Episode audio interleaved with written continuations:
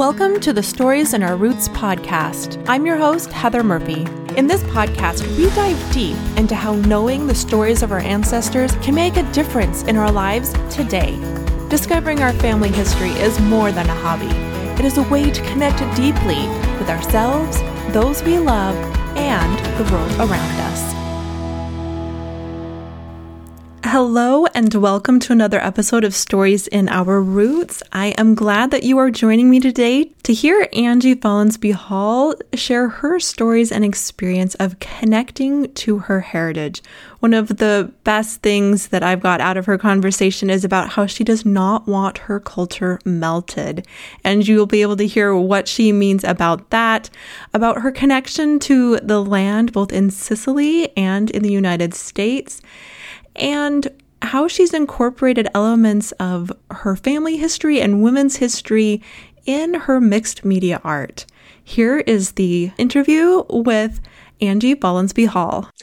Hi, Angie. Thanks for joining me today. I am glad that you're here to share your stories and experiences. Could you introduce yourself, please? Yeah. Hi, Heather. Thanks for having me. My name is Angie Follansbee Hall, and I'm an artist, a teacher, and creativity enthusiast. I teach and lead yoga classes and workshops and trainings, art workshops, trainings.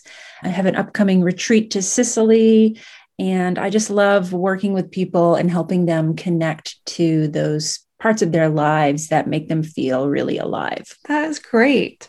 And so, how did you become interested in learning about your family history? Yeah, so I have always thought about my family because I was born in Sicily. My mother's family is all from Sicily. My dad met her in the Navy. He was stationed on Sicily at a place called Sigonella and he knew somebody that knew my mom's family and they eventually met and married over in Sicily. None of my dad's family was at the wedding. And I was born there when I was about 18 months old. They left Sicily to come back to America. My mother didn't speak any English at that time. I was always told, "Oh, you were born in Sicily. That's so special." Like, oh, and my no, no, my my mother's father would say, "You're oh, Sicily owns you, right? You you are a part of Sicily because you were born there." so that you know always had me thinking about my roots in a way that i don't know that everybody thinks about like oh there's something special about where i was born and the people that i'm connected to and so uh, that was always sort of in my background. And i and of course you know my american family i was very immersed in like i spent all my my dad has six brothers and two sisters. So it's a big family. And so i spent a lot of time with them but i've spent time with my mom's family but not as much. I didn't think much about my dad's family i'm, I'm a yoga teacher and and i've been thinking about ideas around ancestry and like my role as teaching yoga as a white woman and what does that mean? And and it, it led me to investigating where's my place? Do i have a place in teaching yoga? And also investigating i sit on what of course was abenaki land and my family has been here for hundreds of years. So they were responsible for pushing these people out. And so all of that got me to thinking i need to look into this a little more and and learn who these people were and really discover my place with all this. And I'd say I kind of was in like a crisis place in a way, like not feeling connected to this land here in America. Like I didn't belong in a way, but I knew I belonged to Sicily. But at the same time, I don't speak Sicilian. I don't speak Italian. You know, it's so it put me in this weird place of where the heck do I belong and what's going on. And so that's really what led me to look into my ancestry. Okay, in our correspondence before the interview, you said something that really jumped out to me. You said, even though I live in the melting pot of America, I don't wish to have my culture melted. Could you explain that more? yeah, I wanted to really pick apart like what what is my background? Where do I belong? I, that's the word that keeps coming back to me is this feeling of belonging. And you know, when my mother came over from Sicily, she didn't speak English and she came alone, right? Some Italian immigrants came over with family, like my husband's family came over from Italy in the 1940s, but they came over as a group, right? Like multiple people from Italy coming over. And I think when that happens, there's a preservation of culture. The people will speak the language with each other, and some of the customs will remain uh, in the family tradition. But my mother came over alone, and she felt the pressure to assimilate into American culture, to not speak her language, to really just uh, I mean, she came from Sicily to Vermont. Like it's a big, like weather wise, it's really different. Culturally, it's really different. So my perspective growing up with my mom was that she was a little different than everybody else, right? Like we we would have like octopus at dinner. Nobody else in, in this area has octopus at dinner. Or she would seek out the grocery store had like some exotic fruits and they'd have like prickly pear cactus every once in a great while. And she'd buy it. She's like, this is amazing stuff. And, and my friends were like, what do you eat? What's that so weird? so that's this the phrase like weird right so the pressure to assimilate i feel like kind of lost some of the culture and that's what i meant by i don't want my culture melted right i want to preserve those pieces that are connected to place and land and i feel like when we come into a culture like here in America that it's easy to lose our roots. It's easy to forget where our families came from and what were their traditions, the foods they ate, the things that they spoke, the stories they told. It's really easy to lose those things. And so I became really interested, especially more recently in my older adult here years of, of finding those stories and and really owning them. In what ways have you then been active in making sure that your culture is not melted? Yeah. So lately it's been a lot of conversation with my mother and asking about her family and traditions and learning that the the little quirky things that she did actually have a place in culture. So, you know, it's a food centric culture, Sicily, of course. So, not only is cooking the meals and the food you eat really important, but everything that goes around food is important. So, like trips to the grocery store were like big events and really important. Friday night was like grocery night growing up, and we would pile in the car. We would drive to the grocery store. My brother and I would be actively involved with pulling things off the shelves into the cart. We'd come home. It was like a ceremony putting the food away. And, and I just kind of thought that's what everybody did. Like they went out grocery shopping as a big family unit. And it was kind of a, was, I used to get excited about it. And I'd even tell my my boyfriend in high school, oh, I can't come over. We are going grocery shopping. And he'd be like, what are you talking about? and so I realized that it was so important because it's a, like a cultural tradition. It was putting those pieces together. It wasn't just some quirky thing my mom did, it actually belonged to her culture and her ancestry. You also mentioned that part of why you were starting to look into your family history is because you had kind of a disconnect between your connection to the land and place. Can you talk more about what that feeling was like for you and how this process has helped you gain what you were looking for?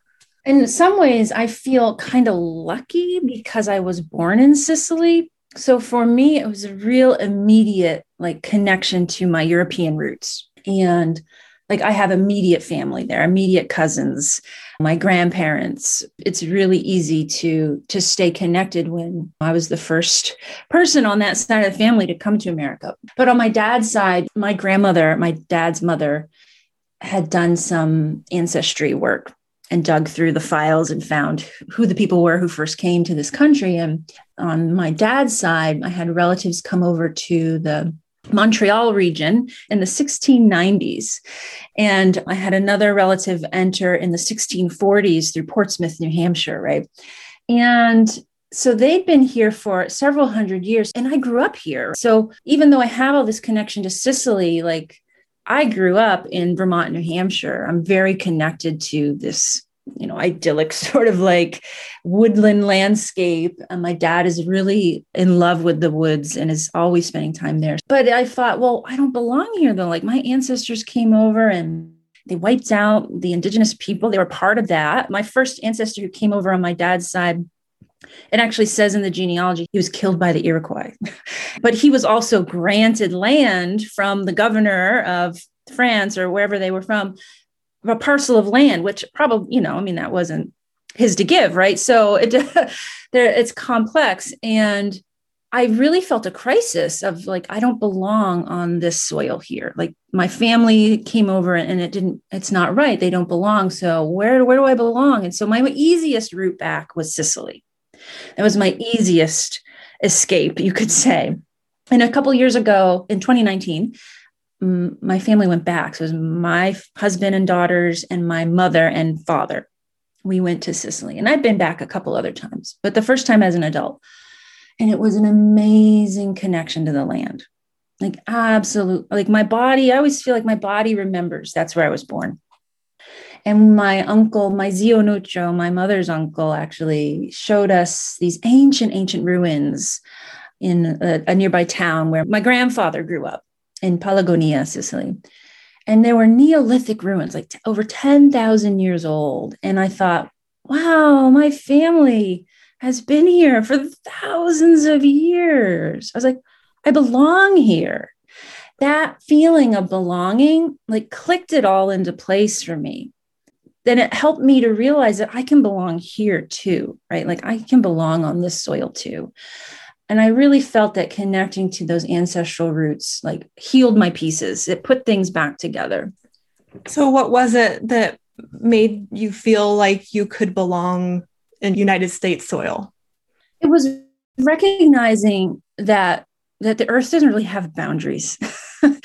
you know, that that we that we still exist on this world and we have a responsibility to like to honor it and to tend to be kind with it to be in right relationship with land. And i feel like being in sicily and having like that healing moment there opened the door for me to feel that here back in the states. And i don't know if i if i can describe it really clearly. It was just like this it was like when a wound gets healed inside like an emotional wound like you don't carry that pain forward into your other relationships anymore and i felt like that was a piece of what happened like it was an embodied experience like i actually felt it in my body that that being in sicily put something back together again and just feeling like i could belong there helped me to feel like i could also belong here Okay. If that makes yeah, sense. It does. So, how have you incorporated these connections that you've made with your past into your professional life? Yeah, so I think about land and place a lot, and I've really embraced my Sicilian culture. I try to weave. So, like, my dad is so connected to the natural world and and uh, in the woods, particularly. He really imparted that to me and my brother growing up and that comes through in my art making and my art making is imbued with connection to land and earth and environment i'm constantly trying to weave like i type words up and i play I collage words i'm a mixed media artist so i i put words on the pieces that tie back to land that talk about earth or land or trees or or birds and these are really things that are here in where I'm in Vermont now, I mean, it's a it's a different landscape in Sicily. It's cactus trees and uh, it's a different climate. I'm not really bringing those items into my artwork. I'm not putting cactus trees in my artwork. I'm putting like the trees that are here, the birds that are here. I think because this is where I, I find myself. Yeah. Another thing that uh, was mentioned before we met today was you have a tradition of seamstresses in your family. How does that play into who you are today? Yeah, so it's in a few ways, right? So, I mean, most immediately, my mother, when she was in Sicily, she apprenticed with a seamstress when she was young in her teens. And so she is actually quite gifted with sewing and stitching. And when she first came to America, that's how she found employment was being an independent contractor uh, sewing and she did unique things like she would sew hats like funky hats like with things sticking out she would help sew them uh, she worked for a lady who made handmade dolls and teddy bears. And so i grew up with like armies of doll parts and teddy bear parts on the kitchen table. So it was always around my mom sewing. She had the sewing machine out. She was sewing small parts. She would sew clothes and costumes for us. She would sew her own curtains and and sofa covers. Even my daughters now she would make their like costumes. So I grew up around the sewing machine. I didn't embrace it the same way she did, but I use stitching a lot in my work. I do handmade stitching I would like a, just a needle and a thread in my handmade paper. But the other thing I love doing is incorporating linens, antique linens. And I think about this because I think about the women and women's work in my women's ancestry, right? And all the women I'm attached to going back generations and how that was their role right was to sew clothes for the family to to do the stitching and the decorative work. And in italy crocheting and and lace work is really important. And my mother's grandmother used to do a lot of that. I, I go to antique stores and I seek these things out. I seek out these doilies and little crocheted things and linens, and I find ways to put them into my artwork. I make handmade paper. So sometimes I can put them right into wet paper or I can attach them to the surface of the paper.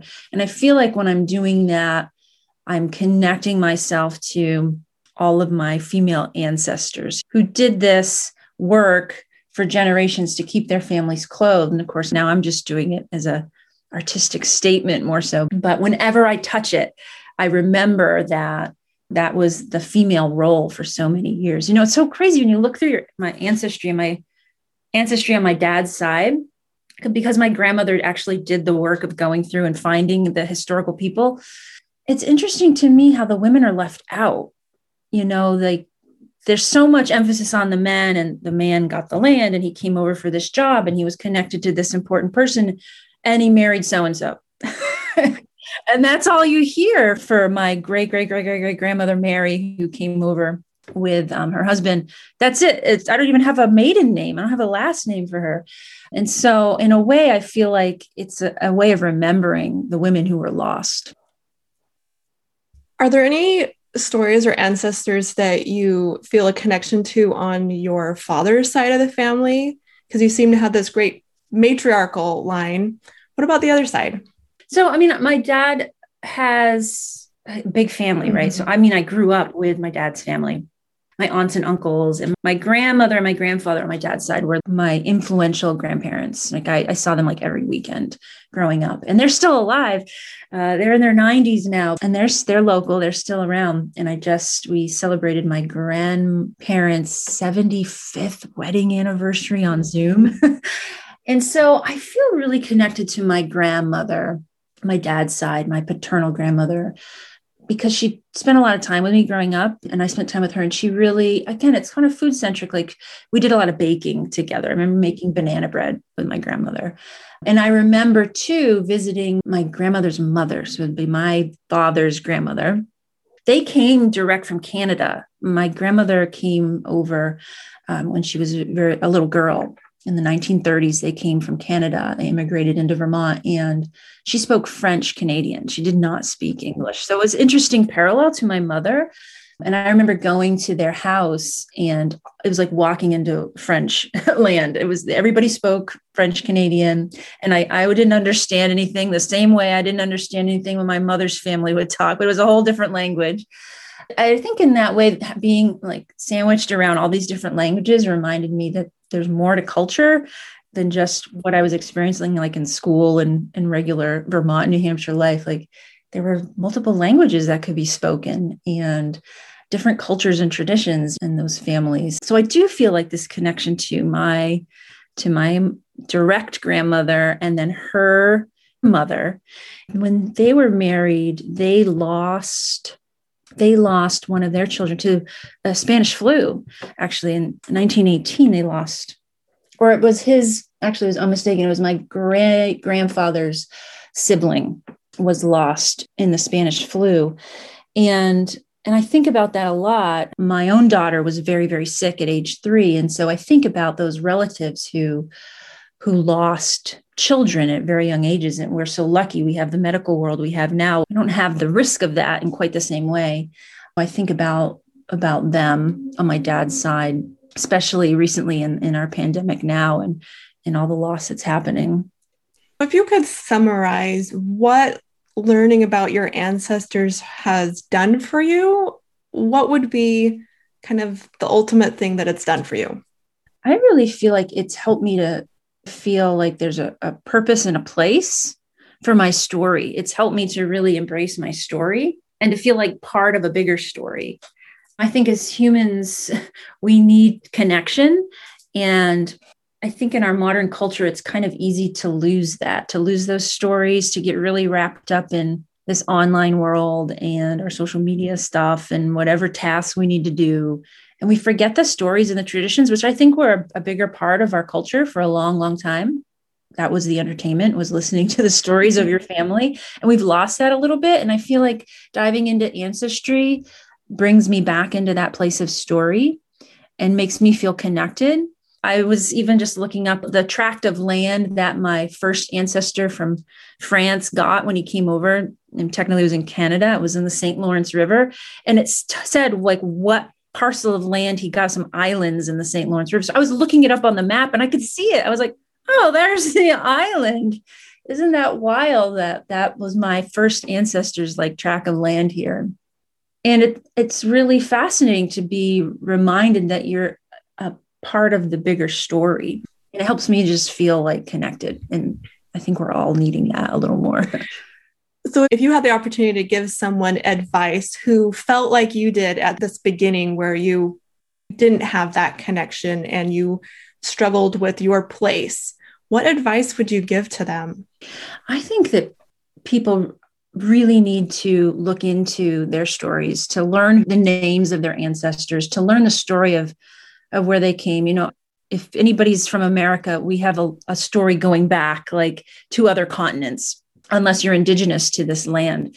And so I think it's really, really essential and important for those of us who have those other continent connections to to find those. And i think it's important to go visit those places if at all possible. I think it puts the pieces back together. And reminds us that there's a bigger story at play that's global.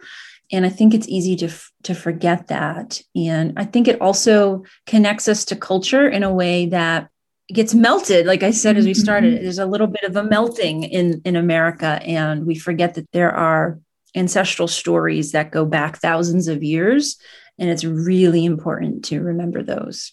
So yeah i think they should dig into their ancestry find the stories and the characters and then if they can go visit those places. Yeah i think that's a really interesting perspective to not let ourselves get melted. Like for me, both sides of my family have been in the United States for generations. And so it has all gotten melted for me. But I think there's something to it, like you said, of identifying those places and realizing that our ancestors weren't all melted into the one. And we have unique things that we get from each part of them. Yeah, it's fascinating to me to, to discover if there's like a family tradition that you have that might link to some cultural origin, mm-hmm. right? Like if you always do something a certain way, maybe there's an origin in a country back over in another continent that there's a reason for that. And I think that it just puts their pieces back together. I think unifying is good, but melting isn't yeah. great. well, thank you so much for sharing your stories and your experiences. This has been a great conversation. Thank you, Heather. It's been a lot of fun. Thank you for joining me today for Stories in Our Roots. Please help this podcast grow by subscribing, leaving a review, and sharing it with your friends. If you have feedback or would like to recommend someone to share their story, head to storiesinourroots.com and fill out the form. Thanks again for listening, and I look forward to being with you again next week.